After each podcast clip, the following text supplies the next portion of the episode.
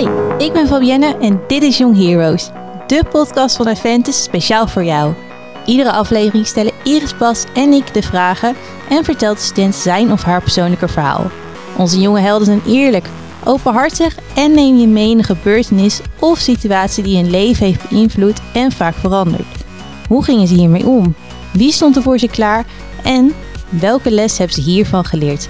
Check snel Young Heroes. Young Heroes. Deze aflevering hoor je Elise. Ze heeft een spier- en gewrichtsziekte en weet niet hoe haar toekomst eruit ziet. Ze komt veel uitdagingen tegen in haar dagelijks leven, maar geeft niet op. Ze is niet op haar mondje gevallen en weet goed wat ze wil. We willen weten wat de ziekte voor haar betekent en hoe anderen hierop reageren. We bellen ook met Wouter, haar vriend. Speelt de ziekte van Elise een rol in hun relatie? Luister mee. Het gesprek met Elise hadden we een jaartje geleden. Aan het eind van de aflevering maken we dan ook een tijdsprong en checken we even hoe het nu met haar gaat. Laten we beginnen. Dit is de 9 Young Heroes over gewoon doorgaan. Young Heroes. Hey, welkom Elise en eh dankjewel Fabienne Ja, voor geen de, eh, de intro en de introductie van eh, Elise. En eh, Iris, je bent er ook weer. Absoluut. Gezellig. En ehm, Elise, kan jij eh, aan de luisteraar ook vertellen wat jij hebt? Ehm, ik heb een spier- en gewrichtsziekte, dus mijn eh, gewrichten staan anders. Eh, mijn voeten staan niet recht, mijn handen staan niet recht. Eh, en mijn spieren zijn redelijk slap. Ik, ben niet zo, ik heb niet zoveel spierkracht in me als jullie. Nee, want ik, ik heb eh ter voorbereiding op. Hè. Het is een hele moeilijke Latijnse naam. Atrogryposis multiplex congenita. Ik heb fysiotherapie gedaan, dus ik kan het uitspreken. Eh, maar ik zocht het even op. En eigenlijk, eh, heel plat gezegd, betekent het kromme gewrichten, het stukje. Dus ja, dat is ook wat jij... precies dat inderdaad. Ja, Ja. Hele moeilijke naam voor een heel makkelijk iets eigenlijk. Ja, Ja. Eh, hoe lang heb je dat al? ja vanaf mijn geboorte. Ja. Gewoon al na de geboorte. Ja, in de buik is het eigenlijk al ontstaan. En hoe het komt, weet nog steeds niemand. Eh, ik krijg binnenkort, als het corona gebeuren weer een beetje voorbij is, dan eh, krijg ik weer allemaal onderzoeken. Want eh, in december zijn we erachter gekomen dat ik die ziekte misschien helemaal niet heb. Dus dan heb, ik, heb ik vanaf mijn geboorte eigenlijk al de verkeerde diagnose gekregen. Oké, dat is verrassend. Maar, want de luisteraars die zien jou niet, wij wel. De standsafwijkingen, de kromme gewrichten, ik zie ze. Ja. Wat, heb je, wat zou je dan wel hebben? Want het is wel zichtbaar. Ehm, nou, ze hebben. ehm, ja, eigenlijk is het wel een beetje gewoon hetzelfde als ik nu heb. Alleen een andere naam. En het verschil is eigenlijk gewoon. eh, ja, is het erfelijk? Ja, nee. Kan ik er dood aan gaan? Ja, nee. Dat zijn eigenlijk de twee verschillen die bovenop liggen. Verder ben ik nog steeds gewoon hetzelfde. En staan ze nog steeds scheef. En zijn Ja. mijn spieren nog steeds zwak. Maar dit zijn best wel twee heftige vragen. Het zijn best wel twee grote dingen die het verschil misschien maken. Ja, dat klopt. Dat is inderdaad wel gelijk twee dingen dat je denkt, mm, het zal op zich iets minder gemogen. Dat klopt. Ja, Dus Ja. daar zit ik zelf ook nog wel veel over na te denken. Nee, dat heb ik ook wel, Iris. Die laatste die je even Ja. zo noemt, van is het wel of niet dodelijk? Eh, dat is dus een vraag die nog eh, bij jou speelt. Van welke diagnose is het uiteindelijk? Ja. En dat gaat ook bepalen van, komt de vraag, is het dodelijk of niet? Eh Ja. of nee? Ja, want de ziekte die ik nu dan heb, zou hebben, ja, dat, daar kan ik aankomen te overlijden. Dat is, ja, het is op zich niet een hele grote kans, maar het is aanwezig. Maar het is niet specifiek erfelijk. Want eh, het zit ook niet in mijn familie. Alleen die andere ziekte die ze vermoeden, ja, die is dan niet dodelijk. Maar die is wel 100% erfelijk. Dus als ik later een kind zou krijgen, zou, ja, zou die dat wel kunnen krijgen. Eh, dus dat jij de juiste diagnose krijgt, dat is dus wel eh, heel belangrijk voor jou. Dat hangt veel van af, als ik Ja. je zo hoor. Ja, ik eh, hoop ook echt wel dat ze eruit komen. Want eh, ja, ik wil, wil wel een beetje zekerheid. beetje duidelijkheid. Maar het kan ook een beetje twee kanten opgaan. Want de ene diagnose is dus misschien eh, dodelijk voor jou. En de andere diagnose heeft misschien invloed op je eventueel toekomstige kind. Ja. En waar, dat klinkt misschien een beetje raar, maar waar hoop je zelf dan op? Ik heb echt geen idee. Het, ik vind het heel raar. Want nou ja, ik heb ook altijd gezegd, ik wil geen kinderen. Maar dat is eigenlijk ook een soort beschermmuur die, die ik opzet. Van, want ik weet, ik kan niet zo goed bukken. Je weet niet hoe het in de toekomst gaat. Wordt het heel veel erger? Ja, ik weet het niet precies. Als ik dan een kind wil en dat kindje rent bijvoorbeeld dadelijk weg over straat. Ik kan er niet achteraan rennen. Dus dan, ja, maar als ik er zelf aan kom te overlijden, ja, in principe heb ik er zelf dan geen last meer van. Alleen de mensen om me heen wel. Dus dat is echt super lastig. Ik weet echt, ik kan daar echt geen keuze tussen maken. Nee, dat snap ik heel goed. En even, wat betekent ehm, deze aandoening voor jou in het dagelijks leven? Neem ons eens mee in een dag uit het leven van Elise. Uh, nou, dat zijn in ieder geval over het algemeen best wel drukke dagen. um, nee, ik uh, ja, ging gewoon naar school. Um, duurde wel wat langer. Ik sta altijd best wel vroeg op. Want aankleden gaat niet zo heel snel. Douchen gaat niet zo heel snel. Uh, kijken of ik de goede schoenen kan vinden. Want ik kan niet bij mijn rechtervoet, bijvoorbeeld. Dus dan moet je wel kijken van... Oké, is er iemand thuis om mij te helpen? Is er niet iemand thuis? Dus dan moet je gewoon goed over nadenken van... Oké, hoe ga ik die dag in ieder geval beginnen? En dan uh, ga ik naar school. En dan uh, ja, begint gewoon de lessen eigenlijk. En um, ja, soms gaan we bijvoorbeeld als we een tussenuur hebben of zo, gaan we wel eens naar de boreel. Want ik zit in Deventer uh, op school. En dan uh, ja, ga ik meestal niet mee. Want dat is me te ver. Nou, het is eigenlijk helemaal niet ver lopen, maar ik vind het te ver. Ja. Vooral als ik een zware tas bij me heb, dan uh, doe ik dat in ieder geval niet. Dus dan blijf ik alleen op school. Dat is niet altijd even gezellig. Maar, en verder heel veel fysiotherapie. Oké. Okay. Dus ik ga meestal als ik van school afkom, ga ik gelijk door naar de fysio. Heb ik één of twee afspraken. En dan uh, ga ik naar huis. Uh, meestal val ik dan eigenlijk in slaap onder het leren bijvoorbeeld. Okay. Dat is echt. Uh, ja, en dan word ik eigenlijk wakker als we gaan eten. Dus dat is totaal niet handig. En dan, ja, dan is mijn dag er eigenlijk wel weer op. En dan heb ik eigenlijk een leer. Ja, heb ik helemaal niet geleerd. Dus dat als ik dan een toets heb of zo, is dat zo niet handig. Ik ben in januari geopereerd. Nou ja, ik moet nu om de week naar Nijmegen toe. In het begin wel wat vaker. Ja, dan mis je toch wel weer hele dagen van school of ja, dat soort dingen. Dus dat is wel ja, lastig. Het heeft wel echt impact op jouw dagelijks leven. Je noemde fysiotherapie. Uh, is er verder behandeling mogelijk? Je bent geopereerd, begrijp ik, maar... Nee, de enige behandeling die er eigenlijk zijn, heb ik eigenlijk al gezegd, operaties en fysiotherapie. Ja. Ja, Ja. en ja, je noemde net heel veel ook een beetje over school, dat leren misschien wel moeilijker gaat. Krijg je ook bepaalde begeleiding uit vanuit school? Ehm, ik heb in principe een lesser. Eh, daar kan ik wel bij terecht als ik vragen heb of ik hou iets niet vol. Dan kan ik daar naartoe van oké, kunnen we de week anders voor mij inplannen dat ik wel de belangrijke lessen meekrijg. Ja. Alleen, eh, ik heb ook dyslexie en dyscalculie. Dus dat is super handig, maar niet heus. Je komt wel over nu al als heel zelfstandig iemand. Je wil graag dingen zelf doen. En dan vraag ik me toch af, even terug naar het moment dat jij je 's ochtends aan gaat kleden. Nou, dat dat al wat langer duurt. Je vertelt dat je niet bij je linkervoet kan. Rechter. Rechter, sorry, je rechtervoet. Hoe gaat dat dan als er niemand thuis is? Kan jij dan schoenen aan of hoe moet ik dat dan zien? Ja, sneakers. Gewoon, eh, dan, ja, dan prop ik mijn voeten eigenlijk gewoon in. Ja, dat Ja. is het eigenlijk. Gewoon een En- beetje doordrukken. Ja, eigenlijk wel, ja. Ja, dus je moet wel de laatste sneakers hebben, want je hebt een goede reden. Van, Ja. Ja. Als er iemand niet thuis is, moet ik gewoon... eh, ja, precies. makkelijk in maar het is eh, soms wel lastig hoor. Want ja. dan heb ik ook gewoon helemaal in gedacht van... oh, die kleren trek ik vandaag aan. En dan die schoenen erbij. En dan denk ik...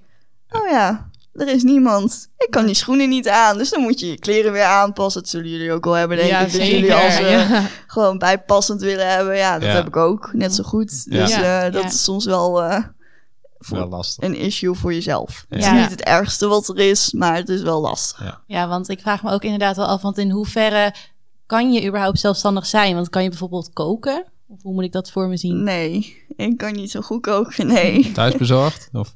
vaak als ik alleen ben. Ja, gelijk. Ja. ja, nee, het scheelt. Ik ben eigenlijk niet zo vaak alleen. Dat Mhm. is eh, Nee, want wat is je, als ik vraag mag, wat is je thuissituatie? met mijn ouders. Je woont bij je ouders? Ja. Oké, ja. Ja. Hoe is dit voor je ouders? Mijn vader weet ik eigenlijk niet zo heel goed. En mijn moeder, die is het eigenlijk totaal gewend. En die wil gewoon niet dat ik pijn heb. Maar eh, ze gaat wel gewoon overal mee naartoe. Naar operaties, naar dingen. En ze helpt me wel gewoon overal doorheen. Want bijvoorbeeld, als ik geopereerd ben, dan heb ik wel echt hulp nodig. Mhm. Want ik heb, ben ook één keer aan mijn onderbeen eh, geopereerd. Toen mocht ik zes weken totaal niet erop vallen of leunen of iets. Want wat doen ze kort gezegd bij zo'n operatie? Nou, dat verschilt. Eh, bij mijn onderbeen bijvoorbeeld is die recht gezet. Hij stond 25 graden naar binnen, dus ik begon ook te struikelen over mijn voet en dat soort dingen. Dus dat, en zag er gewoon niet uit. Ja, dat, ik vond het gewoon heel beschamend. Ja. En daar ben ik ook heel erg mee gepest. Eh, dus ik wou hem sowieso recht hebben. En alleen toen begon ik ook nog inderdaad over te vallen. Ja, dat, dan, dat wil je gewoon helemaal niet hebben. Dus eh, die is rechtgezet. Ja, dus bijvoorbeeld dit bot is dan helemaal, klinkt niet heel lekker, doorgehakt en weer Ja. rechtgezet. En dan met een ijzeren plaat is die weer aan elkaar gegroeid. Plek eh, gehouden. Ja. Dus Je noemt dat je hè, ook gewoon dan graag dat been recht wil hebben. En dat je graag je schoenen wil matchen bij je outfit. Eigenlijk hele normale dingen. De meeste meisjes zijn heel erg bezig met hun uiterlijk. Wat heb ik aan? Hoe zie ik eruit? Hoe is dat voor jou dat dat soms misschien niet helemaal gaat zoals je zelf wil?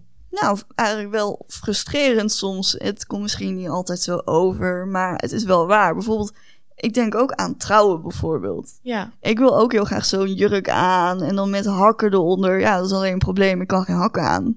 Dus dan is het voor mij eigenlijk altijd het perfecte plaatje is dan gewoon al verpest voor mij. Het klinkt Ja. heel. Het, sommige mensen zullen het vast veel erger hebben dan ik. En die denken nu echt van, oh, is dat alles? Maar ja, het is wel, het is wel irritant. ja. Ik vind het helemaal niet raar zeggen hoor. Want heel veel mensen die snakken gewoon naar het normaal, het normaal zijn. Iedereen vindt dat fijn. Dus ik snap wel dat je dan dat vervelend vindt. Want je hebt ook een vriend, toch? Ja, klopt. Ja. En hoe is jullie relatie? Nou, gewoon goed, gelukkig. Ja, ehm, in het begin, ik ben wel voorzichtig daarmee. Het is, ehm, want het is wel zo voordat ik echt, ja, een relatie met iemand wil, eh, dan is het wel oké. Je moet echt gewoon, het is eigenlijk een stappenplan wat ik van tevoren doorneem. Ja. Van oké, ik heb dit. Ja, je gaat het merken van, ik ga niet zo makkelijk mee naar een pretpark, naar een dierentuin eh, sportactiviteiten. Dat gaat gewoon niet. Even terug, hè. Dat ehm, verliefdheid, verliefd worden, relatie aangaan is toch heel vaak emotie, hè. Ze, Eén klik Ja. en je bent verliefd en je gaat ervoor. Ik hoor jou zeggen, ik heb echt een stappenplannetje. Ik moet eigenlijk eerst een goed gesprek met iemand voeren. Nou, het is wel. Of ik kijk ik nou, wel, ik kijk nou wel eerst of ik verliefd ben. Ja, oké, of je vlinders in je buik ja, hebt. Ja, ja, het moet wel ja. bij mij ook gewoon. Op, gewoon als ik hem zie, of eh, ja, dan denk ik wel van: oké, het moet hem zijn of niet. Gewoon eerst dat. En dan ga ik, ga ik, ja, wil ik elkaar gewoon eerst leren kennen. En als het dan echt serieus wordt, want je hebt niet gelijk, oké, ik zie jou, bam, je hebt een relatie. Dat heeft als, meestal niemand in ieder geval. Dus dan gaan we elkaar wel gewoon eerst leren kennen. En daarin neem ik dat stappenplan wel door. Is dat, ook, is dat ook, eh, ook omdat je misschien minder leuke ervaringen daarin hebt? Eh, ja, ook. Eh, maar ik vind het ook gewoon eerlijk naar hem toe. Oké, ja. Want hij, ja, het, hij kan dan gewoon zeggen van... oké, ik n- ja, neem dat leven, want het is wel een ander leven. En dan kan hij zelf kiezen van... oké, eh, voel ik ja, genoeg voor haar om dat aan te gaan? En zo niet, ja, dan heeft hij de vrijheid om weg te gaan. En wat was daarop zijn antwoord? Ja, hij vond het echt belachelijk. Ja? Ja, Ah, Oké, we gaan hem straks bellen. Dus dan eh, kunnen, we hem ook, kunnen we ook even zijn kant zeg maar, van het verhaal eh, horen. Ik vind het wel leuk om te zien dat je ook gewoon glimt en met trots over hem, hij heet Wouter, hè, vertelt. Ehm, ik wil even een, eh, misschien een zijstapje of een sprongetje maken.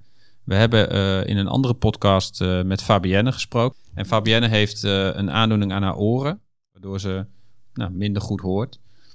Maar dat zie je niet Nee. jouw aandoening, de luisteraar nu niet, maar als hij jou ziet, dan zie je dat jij een aandoening hebt. Hè?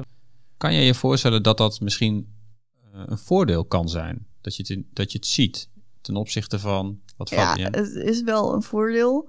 Maar het is meer, ja, het heeft wel meer nadelen hoor. Ja, Het is wel, kijk, eh, ja, je kan er rekening mee houden als je het ziet.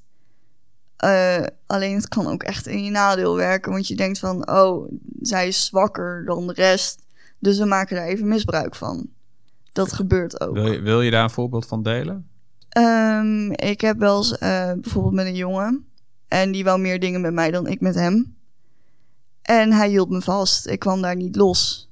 Ik kwam niet ja. los. En ja, dat is, daar zijn wel dingen gebeurd wat ik...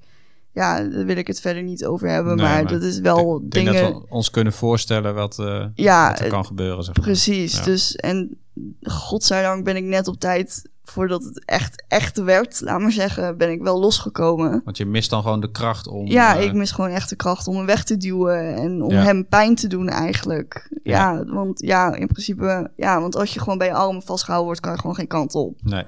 Dus dan ben ik gewoon de lul eigenlijk. En zijn er nog andere nadelen of waarvan je merkt... hey, eh, mensen kunnen het aan mij zien? Je wordt soms heel raar aangekeken. Oké. Bijvoorbeeld als ik iets laat vallen, ik kan niet zo goed bukken. Nou, ik buk dan, eh, ja, ik weet niet hoe ik het uit moet leggen, maar ik buk apart, laat maar zeggen. Dus dan verlies ik ook wel eens mijn evenwicht en dan val ik weer. En ja, het ziet er in ieder geval heel onhandig uit. Nou, dan word je wel eens aangekeken of als je überhaupt gewoon ergens loopt of zo. En dan zie je gewoon iemand langs je, eh, gewoon die komt je tegemoet. Die kijkt je aan, die kijkt gewoon eerst naar je gezicht. En dan, ja, want ik wiebel wel een beetje als ik loop, laat maar zeggen. En dan is het echt zo van, oké, voeten, gezicht, voeten. En dan loopt diegene achter me en dan zie je diegene gewoon omkijken. Wat doet dat met jou? Eh, soms denk ik echt, oké, ja, prima. Als je wil kijken, dan kijk je. Als je het leuk vindt, nou, prima. Dan heb jij ook weer een goede dag gehad.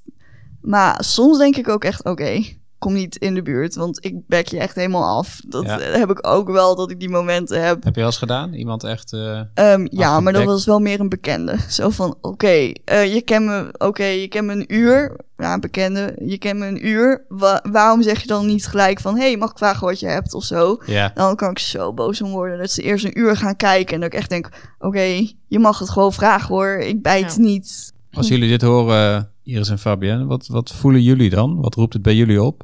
Ja, ik eh, ben nog steeds een beetje aangeslagen door wat je net vertelde. Dat je niet eh, los kon komen bij een jongen. Dan denk ik echt, wat, wat eh bezielt je? Doe het überhaupt. Maar al helemaal niet bij iemand die misschien wat minder sterk is. Ik, zit, ik ben daar nog een beetje van aan het na-sunneren. Dat ik dat heel erg vind. Maar ook natuurlijk dat mensen kijken. Ik bedoel, kom op. We moeten toch een keer naar een maatschappij gaan waarbij eh, mensen die zogenaamd tussen aanhalingstekens anders zouden zijn, normaal moeten worden. Snap je wat ik bedoel? Ja, ik snap precies Want wat je bedoelt. wanneer, ik vraag me echt af, wanneer komt dat moment een keer? Ik bedoel, normaal bestaat in mijn opinie niet.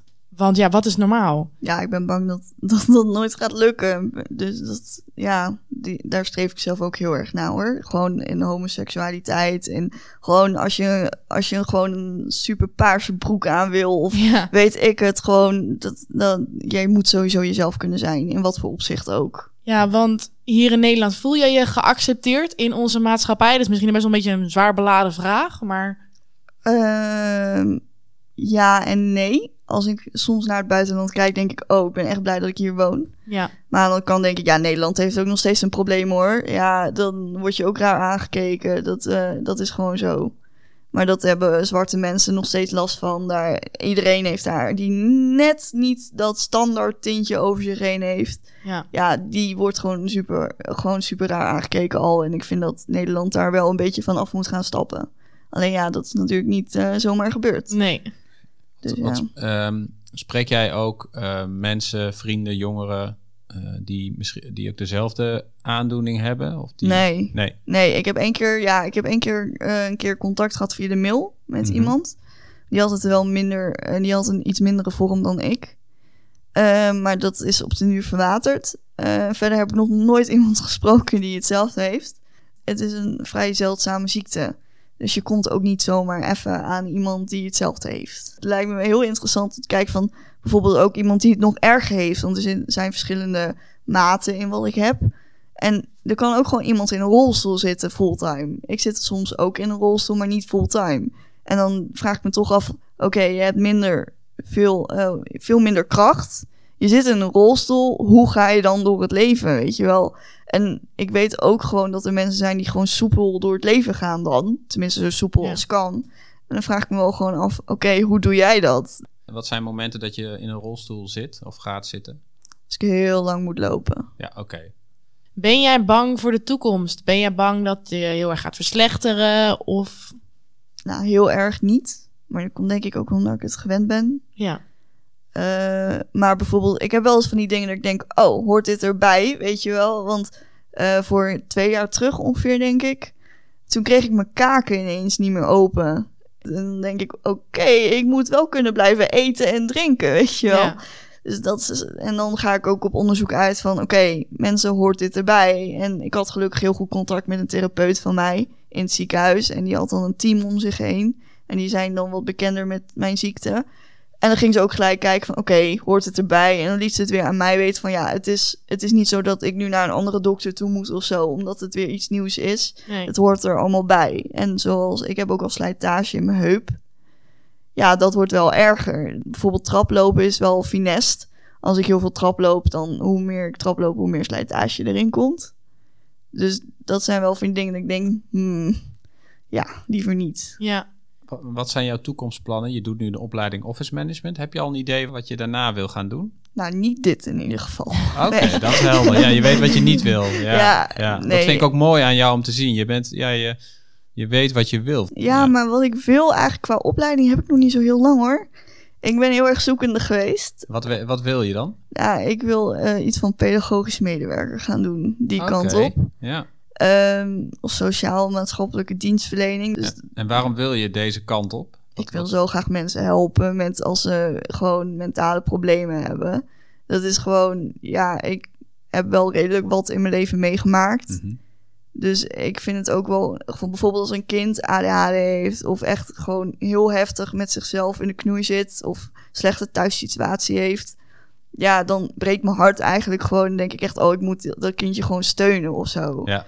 Dus dan wil ik, wil ik hem of haar verder helpen. Of drugsverslaafden, dan denk Ja. ik ook, dat Ja. wil ik ook verder helpen. Zulke dingen. Er ligt dan wel een vraag op het puntje van mijn tong. Maar kan je de afstand dan bewaren? Uiteindelijk wel, Oké, jawel. ja, wat je zegt, hè, die betrokkenheid. En, eh, kun je, dat snap leer je die je ook. vraag, Iris? Dat, Ja, Ja? zeker. Ja, ik heb ook heel lang getwijfeld of ik social work wou gaan doen. Maar ik ben best wel een emotioneel persoon. Ik ben heel bang als ik dat ga doen, dat ik dan de dingen niet van me af kan zetten. En nog steeds zit ik af en toe van, moet ik dat niet gaan doen? Maar eh, ik vind het zo moeilijk om dan de emotie van andere mensen buiten mezelf te houden. Dus ik snap die vraag wel heel goed, ja. ja. Nou, als Maar je nog even geduld hebt, gaan we samen doen. Ik Ja. Ja, ja. Leuk hoor. Ja, want ik zie het je wel doen namelijk. Want wa- wanneer zou je daaraan kunnen beginnen?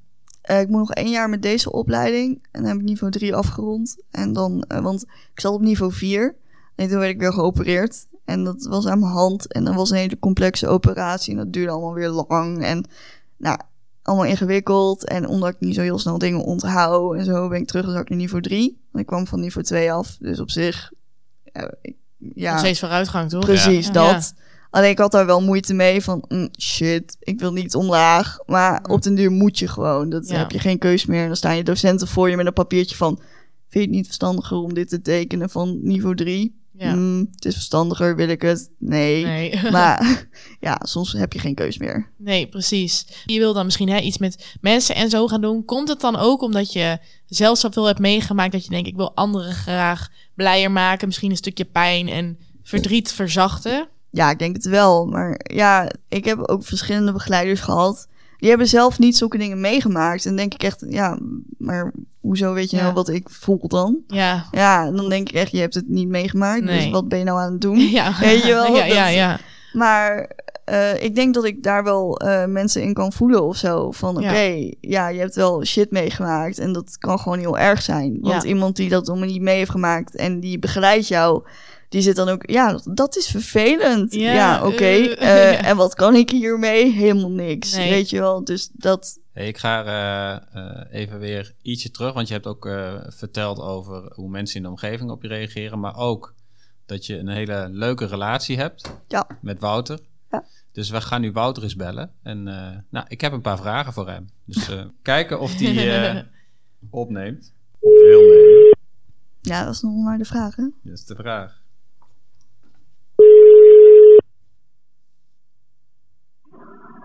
Hallo, met Wouter. Dag Wouter, je spreekt met Bas.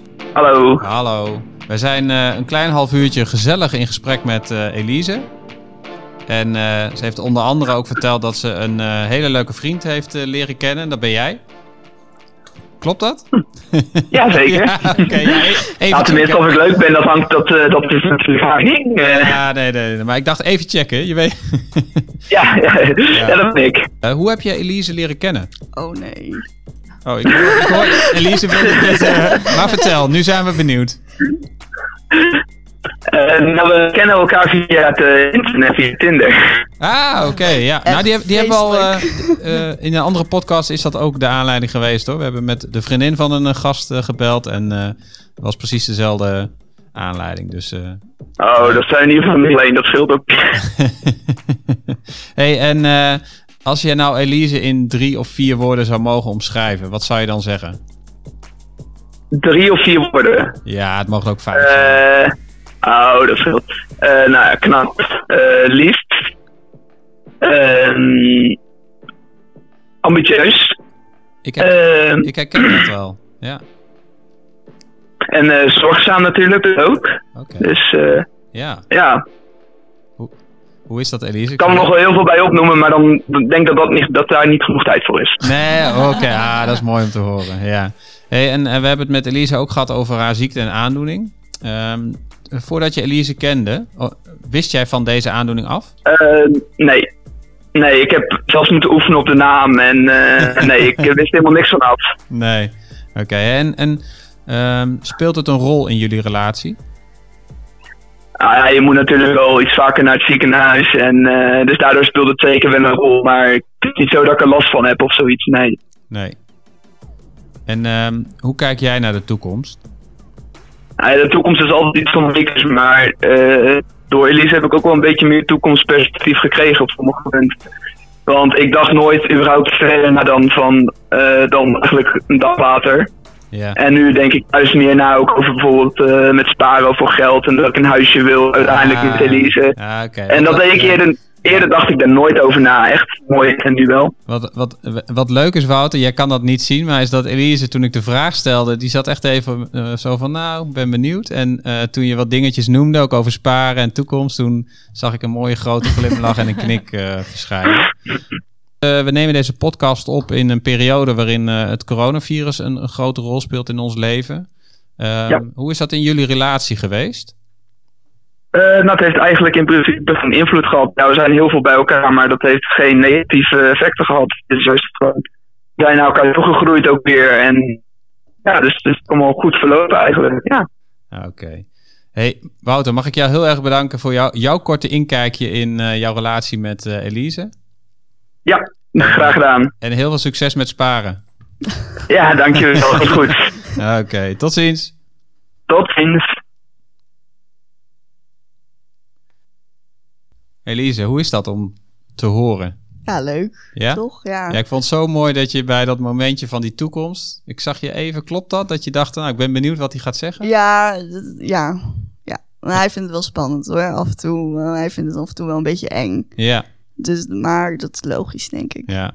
Had Maar- ik andersom denk ik ook wel gehad. Ja, maar hij klinkt ook wel... Ik vond het ook leuk, hè? Hij Wist ook de, dat je knap en lief en zorgzaam en ambitieus... Dus Ja, ja, dat, vond, dat sprak hij ook echt met, eh, met volle overtuiging uit. Dus ja dat, eh, dat... eh, Het straalde ja. wel eh, van de telefoon af. Ik.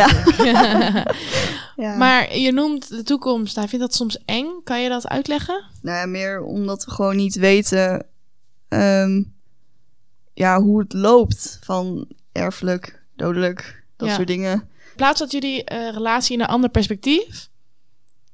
Eh, nee, ja, ik weet het niet zo goed eigenlijk. En ik wil daar ook niet altijd te veel over nadenken. Dat snap ik heel goed. Ja, want we zijn nog steeds wel gewoon normaal. We zijn nog steeds jong en willen nog steeds veel dingen doen. Ja. Dus het is wel bijvoorbeeld, hij heeft echt een grote kinderwens. En ja, ik iets minder. Ja. Dus dat zijn wel van die dingen dat je denkt, hmm, dit is ook niet voor niks dat ik geen kinderwens heb. Want ja, tuurlijk is het wel leuk als je een kleintje van jezelf rond hebt lopen, denk ik. Maar ik wil wel een gezond kindje. Het is, Ja. dus dat is wel dat je denkt, hmm, want toen in het begin ook met die checklist bijvoorbeeld voor, voor de relatie, Ja. was er zo, zo van, hoe denk jij over kinderen? Ja, tuurlijk, stiekem dacht ik van, oké, zeg alsjeblieft dat je het niet wil. Alleen, ja, toen zei hij van, ja, heel graag. En toen dacht ik, oh shit. Ja. Ja. Ja, want toen zei hij gelijk van, oh, als het echt niet kan, dan kunnen we altijd nog adopteren. Toen dacht ik, oh, ja, Maar dat kan ook. Vind je dat Ja. ook goed? Want wil je graag Ehm, wil je dan misschien geen kinderen omdat je bang bent dat je eigen kind misschien hetzelfde gaat krijgen als jou, dat je dat vervelend vindt? Of wil je gewoon geen kinderen omdat je het gewoon, dat niet van je hoeft, zeg maar? Nee, het is echt gewoon omdat ik het... Ik wil een kindje niet aandoen wat ik heb. Want het is... Ja, het zijn uiterlijke kenmerken, maar ik heb ook veel pijn. Ik heb 24 uur per dag pijn. En de ene dag gaat het wel goed en de andere dag iets minder. Heb je nu pijn, nu je hier zit? Eh, ja, ik heb sowieso een be- beetje slechte week al. Dus dat, ja, Ja. dat is het, eh, ja. Dus, en ik weet gewoon hoeveel pijn ik heb. En eh, ja, bijvoorbeeld, ik heb nog niet zo'n hele erge vorm in principe. Bijvoorbeeld als mijn kindje dadelijk wel krijgt en krijgt nog ergere vorm. Ja, dan wil ik niet weten wat een kind voelt. En dan zou ik me eeuwig gewoon schuldig voelen. Omdat, er- omdat ik weet van, oké, ik weet al wat ik heb. Laat staan wat jij hebt. Ja. Terwijl je dit vertelt, zat ik me ook te bedenken van... ik kan me voorstellen, en dat heb je ook wel aangegeven... dat er momenten zijn dat je het lastig hebt... of dat je misschien zelfs een beetje boos bent om wat, wat je hebt. Dat weet ik niet. Maar is er iets waarvan, waar jij weer energie uit haalt... of waar je dan afleiding in vindt? Of... Ja, vrienden. Oké, Ja, ik heb echt wel hele toffe vrienden. ja? Daar kan ik altijd bij terecht. Dus dat, eh, dat is wel echt heel fijn. Dus en ja, leuke dingen doen. En met mijn familie en mijn vrienden, en mijn vriend. Gewoon, en mijn hondje. Dat, dat is echt, dat is mijn kracht. Gewoon Ja? ook, ja. Ja, wat leuk. ja. Ja. Dus ja, ik heb wel gewoon nog genoeg om voor te leven, laat maar zeggen. Ja. Ja, zeker. Dat is wel een belangrijk dingetje wat je aan het einde zegt. Genoeg om voor te leven. Heb je wel eens gehad dat je dacht van...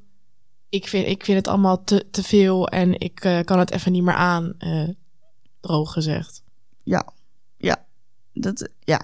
Bijvoorbeeld als je heel veel pijn hebt. En eh, vorig jaar eh, ben ik geopereerd ook aan mijn hand. Nou, die operatie is echt super mislukt. Ja. En daarvoor had mijn ex me dus gewoon verlaten. Oh. Dus dat, dat was echt super goed getimed allemaal. En eh, nou, dat ging dus echt super verkeerd. Toen had ik Mm. zoveel pijn dat ik echt dacht... oké, hoeveel pijn kan een mens hebben? Toen was ik er zo klaar mee. Toen was ik er echt, echt zo van... mm, ja, Ja. het mag gewoon wel opschieten, laat maar zeggen. En als ik morgen bijvoorbeeld niet, ja, niet meer wakker zou worden... Mm. zou ik op dat moment echt denken van... ja, oké.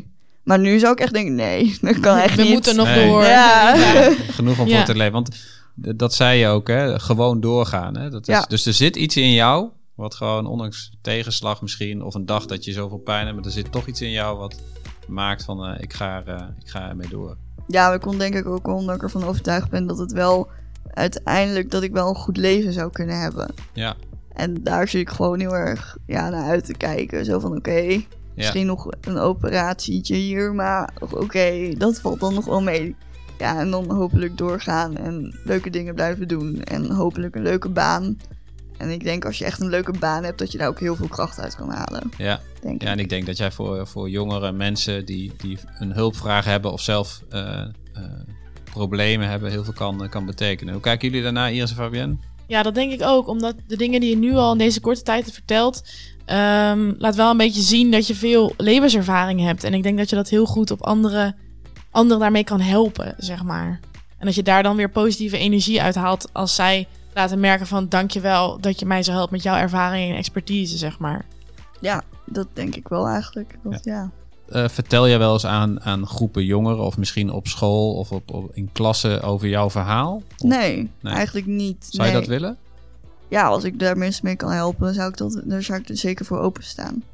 Fabienne, zie jij, eh, zou dat een wa- meerwaarde kunnen zijn voor jongeren? Dat Ik ze het verhaal van Elise horen? Ja, ja ik Ja. denk het wel. Ik denk dat ook best wel veel eh, jongeren zijn die wat te makkelijk denken over het leven, zeg maar.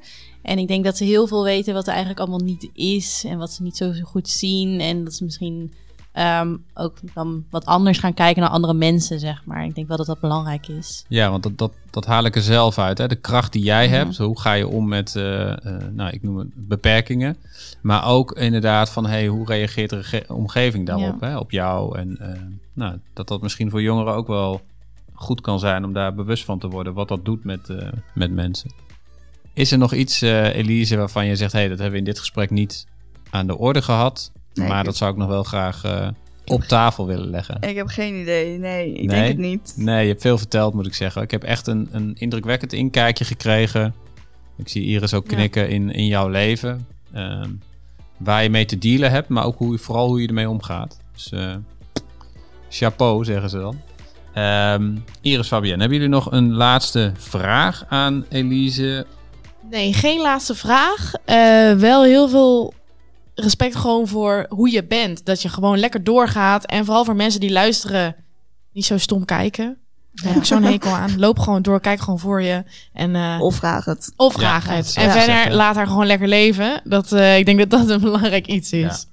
Ja, nee, ik sluit me bij Iris aan. Ik vind mooie woorden. Ja, ik ook. En ik wou zeggen, gewoon doorgaan. Ja, Precies. Ja, zeker. Oké, dankjewel Elise. Ja, graag gedaan. Jullie ook bedankt. Dankjewel Iris en Fabienne. Ja, en eh, bedankt. tot de volgende keer. Even een flash forward. Het gaat nu goed met Elise. Ze komt bij van een moeilijke periode en wacht op een operatie voor een nieuwe heup. Leuk is dat ze met Wouter sinds kort samenwoont. Ze hebben een eigen huis. Een nieuw avontuur en ze kijkt naar uit wat er nog meer gaat komen. In onze volgende aflevering is Chitska aan het woord. Nu zit ze lekker in de vel en voelt ze zich goed. Maar dit was niet altijd zo geweest. Op 13-jarige leeftijd woog ze 25 kilo meer dan nu. Wat was er aan de hand? Welke rol speelde verliefdheid daarin? En hoe liep het af? Wil je deze aflevering niet missen? Volg Young Heroes. Deze aflevering is gemaakt door Iris Gauthier, Fabienne Heijink en Bas Schepers. Ramiro Martina verzorgt de montage. De eindredactie is in handen van Tim Heltjes en deze productie komt tot stand dankzij Aventus. Verder praten over deze aflevering? Check de socials van Aventus of mail naar socialmedia.aventus.nl.